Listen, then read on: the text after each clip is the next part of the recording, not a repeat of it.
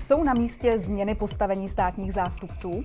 Povede novela zákona o státním zastupitelství k oslabení nezávislosti nejvyššího státního zástupce? Nové podcasty na legal one tečka cé zet. Ve studiu LegalOne v Praze na Děkance vítám předsedu poslaneckého klubu O D S a zároveň místopředsedu ústavně právního výboru Marka Bendu a advokáta a člena představenstva České advokátní komory Tomáše Sokola.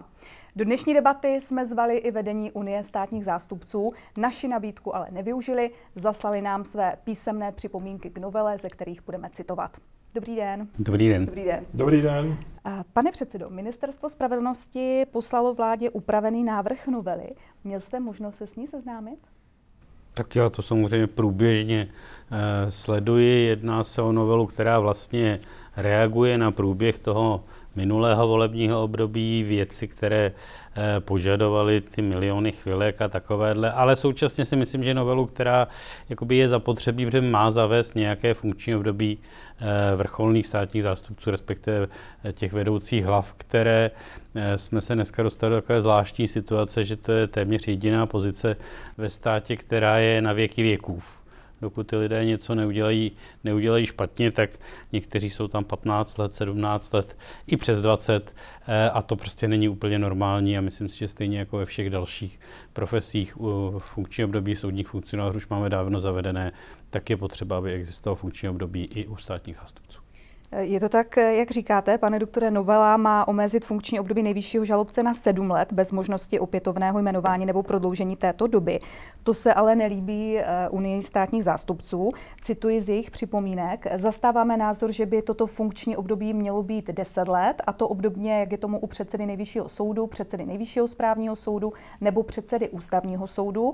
Funkční období v délce deseti let dává prostor pro koncepční práci nejvyššího státního zástupce, která má oproti ostatním vedoucím státním zástupcům celorepublikový, nikoliv jen regionální dosah.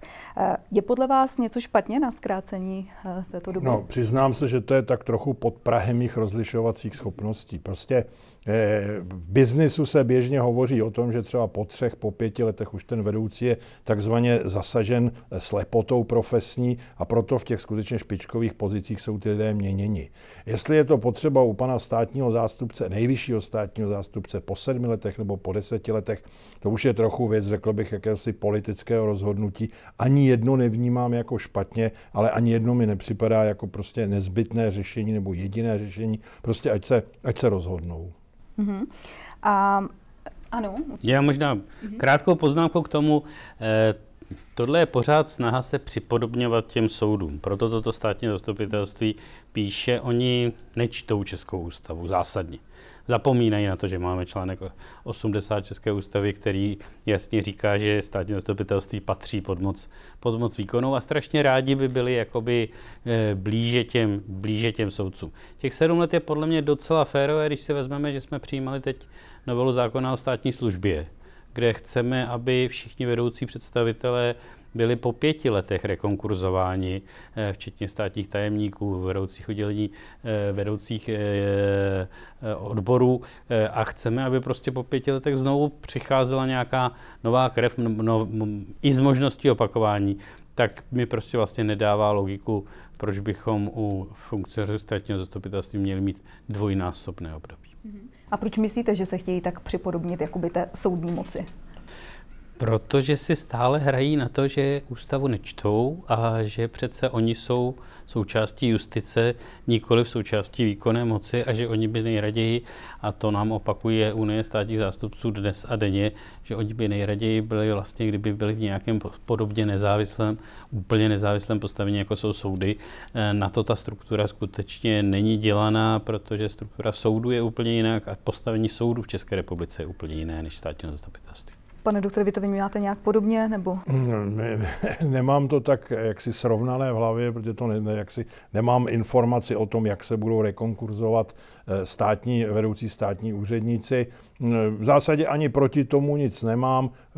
Jsem také přesvědčen, že tedy pokud tam existují ambice a pravděpodobně existují na systém, kde by tedy státní zástupci byli skutečně obdobně jako soudci nezávislí, tak to bych neviděl jako dobré řešení. To je jediné, co se k tomu dá dodat. Novela počítá s tím, že by se nejvyšším žalobcem mohl stát i soudce nebo advokát. Proti tomu se opět staví Unie státních zástupců. Cituji, s touto změnou právní úpravy nelze souhlasit. Osoba ucházející se o pozici nejvyššího státního zástupce by měla obligatorně disponovat vždy předcházející zkušeností získanou v rámci výkonu funkce státního zástupce. Řídící schopnosti očekávané v čele soustavy státního zastupitelství musí vycházet z vysoké a přímé nezprostředkované znalosti prostředí, k němuž mají být realizovány. Pane doktore, je podle vás správné, aby se stal nejvyšším státním zástupcem například advokát? No, tak já začnu o sobě. Osobně tedy já jsem v roce devatenáct set devadesát ze dne na den se z advokáta stal městským prokurátorem v Praze, což jistě není funkce srovnatelná s nejvyšším státním zástupcem, ale přeci jenom to byla vedoucí funkce, byla to vedoucí funkce tehdejšího státního zástupce, tedy prokurátora pro celé území Prahy, a to není malé území a je to docela složitá agenda, a pokud si vzpomínám, tak jsem žádnou katastrofu nezpůsobil a tu znalost, která je úplně specifická pro státní zastupitelství, tak tu se, myslím, relativně rychle zvládnul. Ta funkce byla z větší části manažerská, řízení, rozhodování, a rozhodně já jsem zase na druhou stranu se nedral do toho, abych dozoroval jednotlivé, jednotlivé kauzy, nebo dokonce chodil k soudu za státního, tedy za prokurátora, i když si myslím, že bych to jako advokát býval také zvládl. Takže já osobně v tom žádný velký problém nevidím. Je-li ten člověk, tedy řekněme, schopný se vtělit do té druhé funkce profesně, a to si myslím, že může, a není velký problém se tedy přizpůsobit těm specifikům. Takže já bych to skutečně nevnímal tak, řekl bych, vyhraněně, jako, řekněme, to vnímá Unie státních zástupců. To určitě ne. Pane předsedo, Unie státních zástupců právě ještě v těch svých připomínkách uvádí, že současně je třeba uvést, že pokud je podle paragrafu deset odstavce tři návrhu zákona stanovená nutná podmínka praxe státního zástupce u ostatních vedoucích státních zástupců, vrchních, krajských a okresních, a podle paragrafu deset b odstavce tři u, i u náměstka nejvyššího státního zástupce, není logické a systémové, aby tato podmínka absentovala u nejvyššího státního zástupce.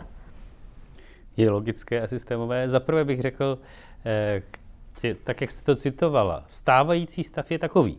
Stávající stav je takový, že vláda může vybrat kohokoliv, nemusí to být ani státní zástupce, může to být eh, kdokoliv eh, a, a může být jmenován nejvyšším státním, státním zástupcem. Takže není pravda, že to je nějaká změna stavu. Je to změna eh, návrhů, které opakovaně eh, státní zastupitelství, respektive Unie státních zástupců, zasílá na ministerstvo a pokouší se je prosadit. Ale stávající stav je, stav je takový a eh, tady jsme právě jakoby velmi pečlivě zvažovali, eh, že u těch nižších stupňů státního zastupitelství, ať už se jedná e, okres, kraj nebo, nebo vrchní, tak tam ty lidé mohou přímo řídit e, jednotlivé kauzy, přímo do nich zasahují, řídí ty podřízené, což teda u nejvyššího státního zástupce opravdu není. Jeho úkolem není e, vést a ani dohlížet e, na, na jakékoliv, jakékoliv vyšetřování. Jeho úkolem je skutečně spíše metodicky řídit tu tu soustavu, dodávat jí jako impulzy k tomu a má jenom nějaké naprosto vymezené pravomoci, ve kterých, ve kterých může vstoupit do řízení, takže tam vůbec nevidím důvod, proč by nemohl být někdo, kdo prošel například jakoby vrcholnou soudní soustavou, nemohl, nemohl se stát nejvyšším státním zástupcem. Je to zase jenom pokus určitého uskupení uvnitř státního zastupitelství, které říká, musíme mít monopol na všechno, do kteréhožto monopolu nám nikdo nesmí vstoupit. Já bych jenom připomněl, že v minulosti minimálně jeden, ale mám pocit, že dokonce dva případy byly, kde se velmi reálně uvažovalo o tom, že nejvyšší státní zástupce nebude z řad státních zástupců. A to, že k tomu nakonec nedošlo, bylo spíš náhoda nebo otázka politické volby, ale rozhodně se to klidně už dávno mohlo stát. Ministerstvo spravedlnosti v novele navrhuje zachovat vládě možnost kdykoliv odvolat nejvyššího státního zástupce. S tím Unie státních zástupců zásadně nesouhlasí. Tady budu tedy taky citovat. Tento způsob odvolávání nejvyššího státního zástupce je zjevně překonaný a dlouhodobě předmětem odborné kritiky. Soustava státního zastupitelství jednoznačně preferuje odvolávání nejvyššího státního zástupce pouze cestou kárného řízení. Jak to vidíte vy? Já nevím, co znamená odborná kritika. Já tu kritiku nezaznamenávám z řad advokacie, dokonce ji nezaznamenávám příliš ani z řad teorie. Samozřejmě je předmětem kritiky z řad státního zastupitelství, to, to je, a dokonce ten návrh, tak jak nakonec odešel do vlády, já bych byl pro, protože státní, nejvyšší státní zástupce skutečně odpovídá vládě v plném rozsahu a vláda se může rozhodnout ho odvolat, ale tak, jak ho ministerstvo předložilo, tak je tam, že t- toto rozhodnutí vlády je přezkoumatelné nejvyšším správním soudem v nějakém speciálním řízení, aby se právě předešlo těm pochybnostem, eh, jestli si to vláda nemůže udělat úplně svévolně. Takže přezkum tam je, eh, akorát je jasně stanoven eh, k nejvyššímu správnímu soudu a není, nejedná se o kárné řízení, které mimochodem jako pro tenhle případ není příliš vhodné. Jo. Tam je skutečně o tom, jestli to, ta soustava státního zastupitelství funguje nebo nefunguje, jestli dostává nějaké pokyny nebo nedostává a jak ten nejvyšší státní zástupce vystupuje na venek. Hmm. Pane doktore, chcete se k tomu vyjádřit? Já, se, já bych se nechtěl skutečně dožít, chtěl bych se dožít spousty věcí ještě, ale nechtěl bych se dožít okamžiku, kdy se povede složité eh, disciplinární a posléze dokonce soudní řízení o tom, jestli bude nebo nebude odvolán nejvyšší státní zástupce. To si myslím, že by byla hodně nepříjemná záležitost. Já tu funkci vnímám do určité míry jako funkci politickou. Na jednu stranu rozumím té obavě, že by tedy vláda mohla úplně volně eh, s tou funkcí disponovat. Eh, Ta bariéra, která tam je, nebo tedy to, co, to, co je teďka konstruováno, by mi připadlo dostatečné. A skutečně si myslím, že zase na druhou stranu neměli jsme tady situaci, kdyby se jakákoliv vláda pokoušela skutečně vyvíjet nějaký nátlak prostřednictvím nejvyššího státního zástupce na ten systém, a nebo dokonce vyhrožovat, že když teda nebude po jejím, tak odvolá nejvyššího státního zástupce. Takže já to celé vnímám jako spíš takovou schématickou záležitost, jestli tam bude ještě jedna pojistka nebo nebude. V té podobě, v jaké tam dneska je, prosím, proč ne, ale myslím si, že pokud se vláda dostane do sporu s nejvyšším státním zástupcem, tak na jedné straně si vždycky dokáže nějak poradit. A na druhé straně by asi státní zástupce měl zvážit, jestli z důvodu v podstatě obecné stability by nebylo lepší, kdyby na tu funkci rezignoval, bez ohledu na to, co si o tom subjektivně myslí.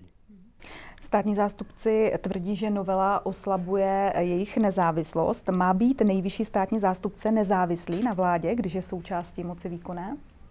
Tak moje odpověď je jasná. Pokud platí stávající ústava, tak je součástí moci výkonné. Existují tam nějaké bariéry, ale v okamžiku, kdy řekneme, že jsou všichni, všichni na všem nezávislí, tak ty volby nemusíme konat.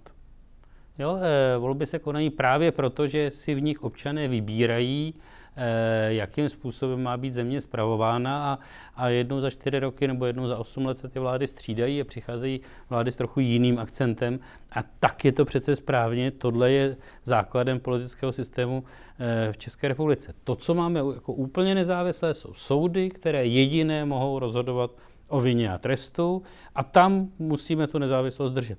U veřejné žaloby eh, má mít jisté bariéry k tomu, aby se nedalo zasahovat do jednotlivých pří, případů. Ale to, že má existovat například nějaká trestní politika státu, je naprosto, naprosto běžné ve všech zemích, eh, téměř ve všech zemích světa. Eh, a vůbec nevidím důvodu, proč by jakoby, to, tohle nemělo, nemělo fungovat a myslím si, že nezávislost státního zastupitelství je dneska zajišťována bohatě a že je to opravdu spíše jakoby jejich snaha vrátit se k nějakému starému prokurátorskému modelu, se kterým já hluboce nesouhlasím. Mm-hmm. Pane doktore? Já k tomu nemám co říct, já bych je možná nepodezíral z téhleté snahy až tak, ale jak si ten přehnaný akcent na tu nezávislost, tomu také nerozumím. Prostě a zejména, jak bylo řečeno, je to takhle prostě v ústavě. To znamená, pokud by se to mělo nějak měnit, tak by ta diskuze měla začít o tom, jestli se bude měnit ústava, jestli se bude měnit celý systém. Jestli se tedy skutečně povýší státní zastupitelství někam, kde tedy momentálně není a kde nikdo neuvažoval o tom, že by mělo být. Jako může to tak být, ale je otázka, zkuste si představit například například to, když tedy v rámci té covidové epidemie začaly soudy soudit lidi, kteří ukradli dvě housky nebo jeden vibrátor a dávali jim tresty za to, že teda v podstatě to udělali ve stavu obecného ohrožení nebo něčeho tomu podobného. A posléze tedy nejvyšší soud judikoval, že tedy takhle ne. No a samozřejmě respektovalo to i státní zastupitelství, ale představte si, že by tedy nejvyšší státní zástupce furiansky řekl, že oni to pořád budou takhle žalovat a budou ty lidi stíhat jako bez jakékoliv možnosti korekce. Prostě tady určitý rozdíl mezi tím soudem a státním zástupcem podle, být, podle mne být musí. Protože státní zástupce přeci jenom je odpovědný za určitou mimo jiné trestní politiku, nebo zejména trestní politiku státu. Tu on re- realizuje, respektive celý ten rezort ji realizuje. Na závěr, pane předsedo, jestli se můžeme teď podívat na kauzu ohledně pana ministra spravedlnosti a brněnských bytů. Je vlastně napadán ministr spravedlnosti, že velice často kontaktuje v této jakoby živé kauze právě nejvyšší státní zastupitelství.